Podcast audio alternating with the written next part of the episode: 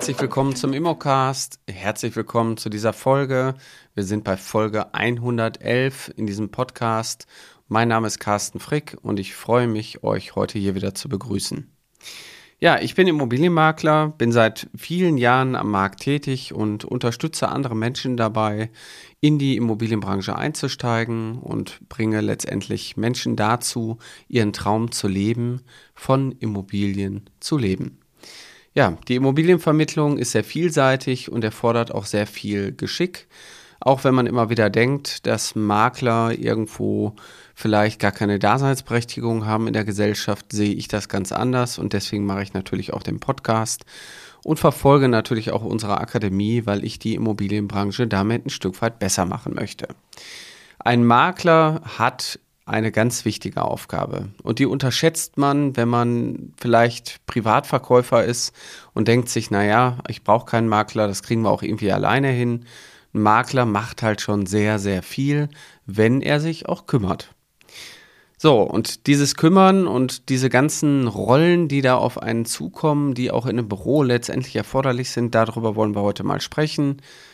Das heißt, es gibt natürlich viele Aufgaben und dafür braucht man auch die richtigen Leute. So, was für Rollen brauchen wir denn eigentlich? Und ich würde jetzt mal sagen, wir können wieder so ein bisschen in das Thema BWL gehen. Bedeutet, äh, wir haben irgendwo doch sehr unternehmerische Vergleichungen. Wir haben irgendwo die Rolle des Maklers. Ich würde sagen, der Makler ist der Vertriebler. Der kümmert sich darum, dass der Vertrieb funktioniert, dass die bestehenden Aufträge vermittelt werden, dass Interessenten gefunden werden, dass man sich letztendlich, dass man den passenden Kunden auch findet. Ein Makler braucht aus meiner Sicht eine sehr, sehr gute Menschenkenntnis. Der muss pünktlich sein. Der braucht gewisse Eigenschaften, um seinen Job auch wirklich in Perfektion auszuführen. Jetzt haben wir aber auch das Thema, für den Vertrieb brauchen wir ja irgendwie eine Vertriebsunterlage, ja, Schrägstrich Exposé. Und so ein Exposé muss natürlich auch irgendwie erzeugt werden. Man braucht professionelle Fotos, man braucht ordentliche Texte, um irgendwo ein ansprechendes Exposé auch schreiben zu können. So, dafür brauche ich Fähigkeiten im Marketing, das heißt Fotografie, Text, das heißt, hier geht es ja um das Thema Objektmarketing. Ich muss mich irgendwie mit dem Objekt auseinandersetzen. Im Marketing brauche ich aber auch genauso ähm, Leute oder auch Fähigkeiten, um überhaupt an Aufträge zu bekommen. Weil ohne Marketing, wer nicht wirbt, der stirbt, kommt letztendlich auch keiner zu euch, der am Ende des Tages euch beauftragen möchte. Das heißt, wir haben die Rolle des Marketings. Und wenn natürlich ein Kunde sich bei euch meldet und sagt, ich würde gerne meine Immobilie verkaufen oder ich würde gerne mal von Ihnen einen Wert erfahren, dann brauchen wir natürlich irgendwo die Rolle des Einkäufers, derjenige, der hier erstmal den Erstkontakt aufbaut, ein Fundament des Vertrauens schafft, um am Ende den Auftrag zu bekommen. So, und ohne Kenntnisse in der Wertermittlung kann ich auch keinen Wert einer Immobilie erfahren. Also brauche ich hier auch schon wieder ganz andere Talente. Nämlich derjenige muss ähm, natürlich ähnliche Fähigkeiten mitbringen wie als Makler von der Persönlichkeit her. Er muss aber auch die Fähigkeit haben, nicht nur vertrieblich zu denken, sondern er muss den Markt auch einschätzen können. Und oftmals erfahre ich immer wieder, ähm, gerade so im, in, in, diesen Einkaufsgesprächen, wenn ich mit anderen Kollegen da irgendwo im Wettbewerb stehe, ja, dass die schon im ersten Termin beim Kunden, dem Kunden irgendwie einen Preis zurufen, wo ich so denke, naja, wie kriegt der das denn hin? Meine, das sind ja alle Schätzpreise und ähm, ich finde, gerade wenn es um einen Immobilienwert geht, dann kann ich natürlich den Preis auch nicht einfach so äh, ja, schätzen. Das ist ja manchmal der einzige Vermögensgegenstand, den viele Menschen besitzen. Und dann sitzt der Makler da und sagt, naja, ich schätze mal so 450.000 ist ihre Immobilie wert. Dann finde ich da so ein bisschen, da fehlt einfach die Ernsthaftigkeit. Das heißt, die anerkannte Wertermittlungsverordnung sollte man hier schon irgendwie hoch und runter spielen können. Also hier ist natürlich auch ein gewisses ja, Talent gefragt. Ja, was braucht man noch? Wenn der Vertrieb beendet ist, der Hauptvertrag ist abgeschlossen, brauchen wir jemanden, der die Rechnung schreibt. Wir brauchen jemanden für die Buchhaltung. Ohne Buchhaltung, ja, kein Geld auf dem Konto, keine Kontrolle im Unternehmen. Das heißt, auch die Rolle muss irgendwie besetzt werden. Wir brauchen, wenn wir ein Team aufbauen wollen und die Rollen natürlich auch besetzen wollen, brauchen wir auch jemand, der sich um das Thema Personal kümmert. Jemand, der Bewerbungsgespräche führt, der Leute letztendlich erkennen kann, dass es die richtigen sind, der die Leute auch auf die richtigen Stühle setzt. Und weiterführend, wenn ich jetzt mal so an unser Unternehmen denke, dann haben wir immer wieder Themen wie IT, On-Office, CRM, einer muss sich darum kümmern. Es gibt halt im Hintergrund noch weitere Rollen und auch Verantwortlichkeiten, wo sich Menschen halt auch in dem Unternehmen einfach ähm, ja, drum kümmern müssen, dass jeder sein Smartphone hat, jeder sein, sein MacBook hat, dass irgendwie alles funktioniert und irgendwie die Arbeitsmittel, die müssen alle funktionieren. Und genauso gibt es die Rolle bei uns als Fuhrparkmanager. Das heißt, einer muss sich irgendwie um die Leasingfahrzeuge kümmern, dass es auch im nächsten Jahr wieder neue Fahrzeuge gibt und, und, und. Und wenn man das mal zusammenfasst, das ist natürlich auch eine Herausforderung für viele, ähm, gerade die jetzt so solo selbstständig sind und am Markt erstmal beginnen, weil die haben alle Rollen um ihren Hals hängen. Alle diese Schilder und vielleicht noch viel mehr hängt um den Hals einer Person. Und jetzt ist am Anfang gerade erstmal wichtig, dass man Herr der Lage wird, dass man irgendwie alles so ein bisschen macht. Man muss aber relativ schnell auch erkennen, in welcher Sache bin ich denn wirklich gut? Was kann ich denn richtig gut?